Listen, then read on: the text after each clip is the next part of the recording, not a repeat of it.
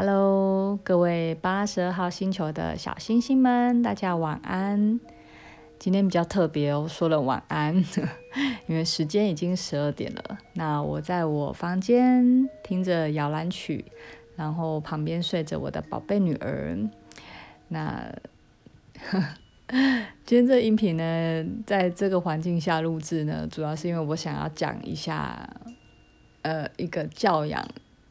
的心得。主要是我白天听了一个故事，然后我觉得。嗯，面对现在的状况蛮有感触的。那有一句话是问说，嗯，当你面对小孩子的一些不当行为或者是偏差行为的时候，你的感觉呢，是觉得很生气，还是觉得很痛苦？如果你的感觉是很生气的话，那还在合理范围内，因为小孩子做的不对的事情，他不在这个规范内，不在这个规矩内，你会觉得很生气的话，是很自然的反应。可是呢，如果你觉得很痛苦的话，那代表着你觉得很无能为力，你觉得很很挫折，很很不知道该怎么，没办法解决，不知道怎么办。那。我其实最近就蛮有这种感觉的，因为我的大女儿糖糖，她现在六岁。那她之前，她从小，其实我我之前有在我自己的私人社团里面，就是我自己分享我育儿心的社团里面，就有提到，就她小时候我是很著名的。不打骂教育，就是我都用我都用沟通的，我都我都对我，反正我就是用引导的，用沟通的。那糖糖呢，他刚好也是属于比较比较好带吧，我不知道，就是他小时候就是蛮蛮聪明伶俐的，然后蛮能够理解我在讲什么，然后也蛮能够跟我配合的，所以我会觉得我好像。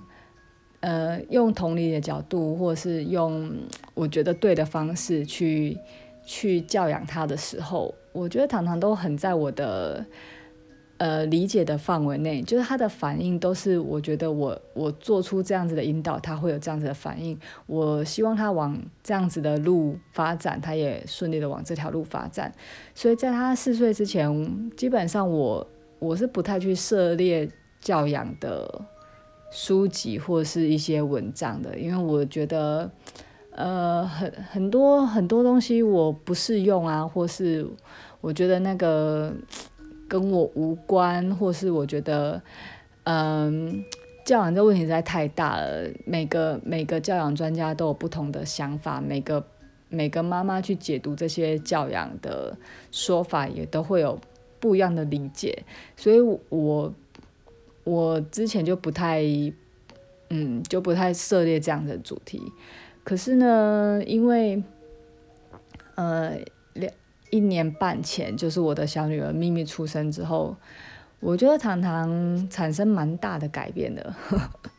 就是现在阶段的糖糖，她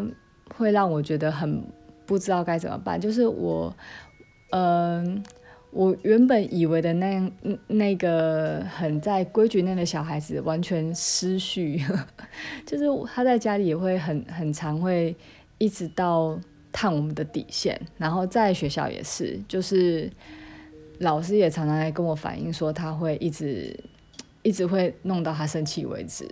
那我跟老师也常在做很多讨论，跟糖糖的爸爸也在做很多讨论，一直在想到底是怎么样。那我们也，嗯、呃，软性的沟通了也有，然后持续沟通不停。那，嗯，后来就慢慢几次沟通之后，我就开始也比较不耐烦。然后我觉得可能跟我生第二个女儿也有关系，就是我一个人的精力跟注意就只有这样子。所以当我需要去 cover 另外一个小孩子的时候，我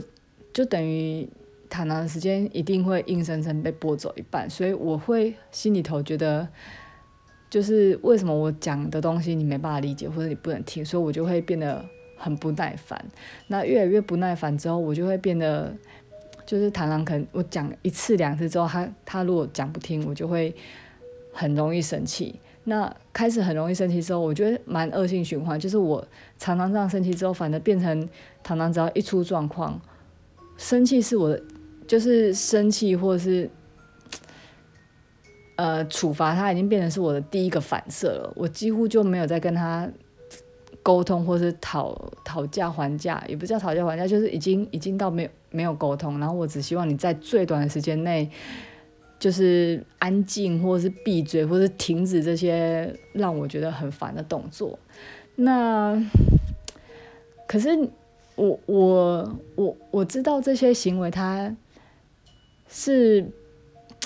不对的，就是我知道，因为从糖糖反糖糖的行为可以看得出来，就是我不管到我不管到越打越打越骂，然后到越凶到激情咆哮，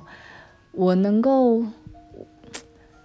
除了那时候第一时间压不下来之外，我觉得糖糖也是一直在犯，所以我内心也知道这不是一个对的方法，然后结果也呈现出来，它不是一个有效解决方法。但是这件事情又一直搁在那边，所以我就一直觉得很、很、很挫折、很痛苦。嗯，那一直到今天坐公车的时候呢，就想说，嗯，不要玩手机，太伤眼睛了，所以就来听一点音频好了。所以我就点了樊登读书会的一本书，叫《正面管教》。想说好久没有听教养的书哦，就来听一下。那里面有一段故事的情节，我就觉得蛮有感觉的，分享给大家。就是反正他小孩就在客厅玩球的时候，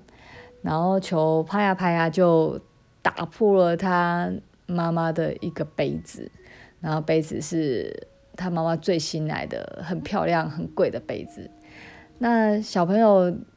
打破东西，他第一时间也是觉得闯大祸了，完蛋了，要很惊恐。通常呢，如果这件事情发生在我们家，应该也是会会会很生气吧？应该第一时间的反应，我可能也没有办法。如果是打破我一个很很重要的东西，或者是我再也拿不到东西，我可能真的会。会会到尖叫到咆哮吧，应该很难冷静处理。然后樊登呢，他就是把他小孩子叫来，他就让他知道说，他就跟他说，我们打破这杯子是妈妈真的很喜欢的，诶，这这我我真的会觉得很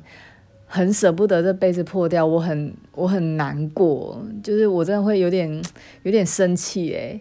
然后，可就是你要让小孩子知道，他做这件事情的后果，或是会造成别人的感觉是什么。就是如果你你不能把小孩子说啊，没没关系，我来处理，这样也不好，或者是你直接大骂他也不好，因为呢，嗯，就是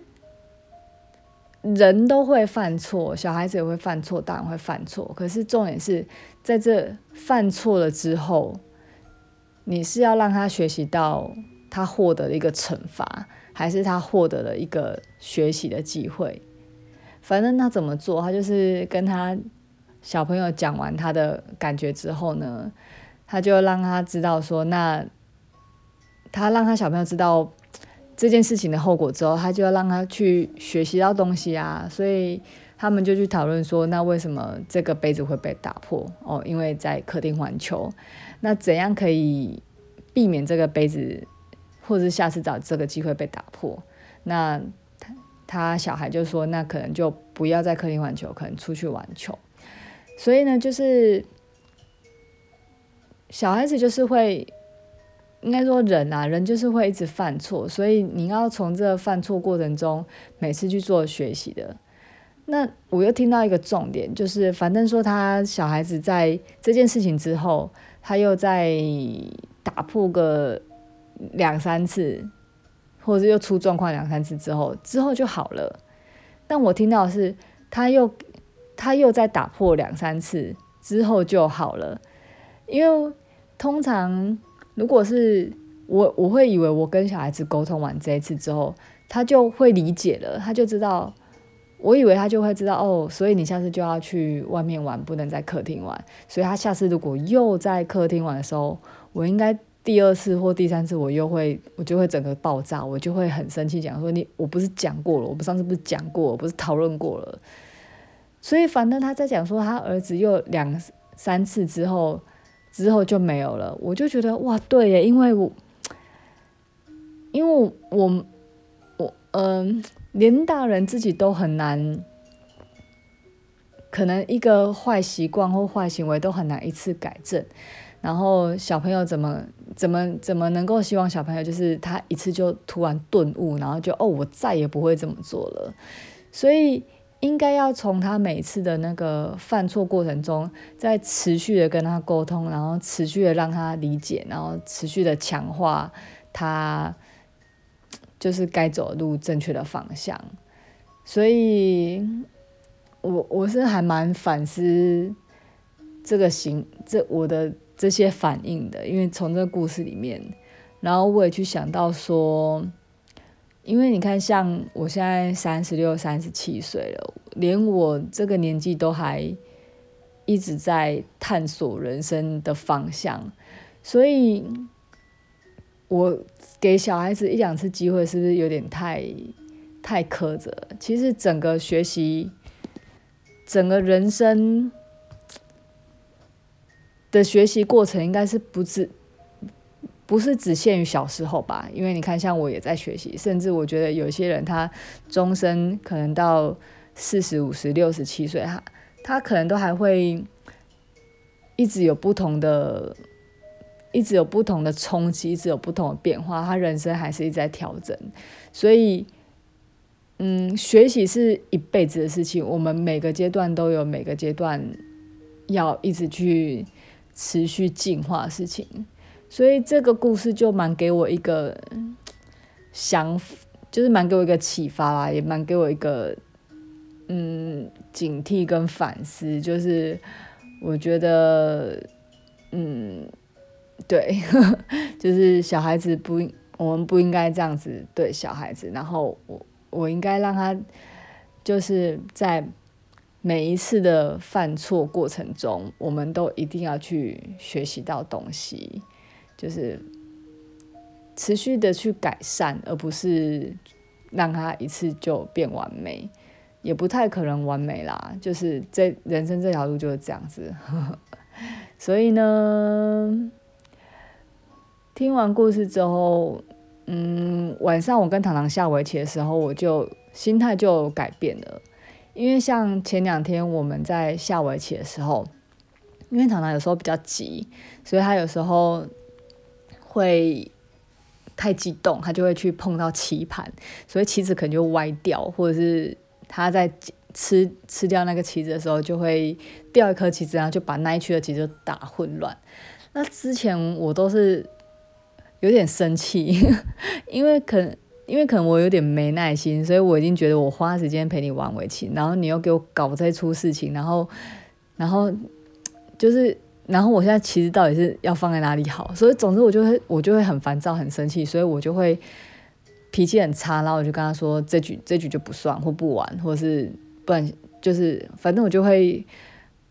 嗯很很不开心这样子，然后我就会觉得他。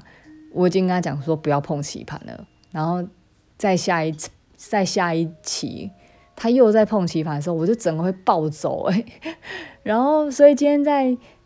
听完这个故事之后，晚上我在跟糖糖下围棋的时候，糖糖这样子又又又在犯这件事情的时候，我就是让自己先冷静下来，然后好好的跟他沟通。对，我跟他说：“你看，糖糖，我们下这盘围棋的时候。”我们因为已经下到中后段，其实已经很紧张了，所以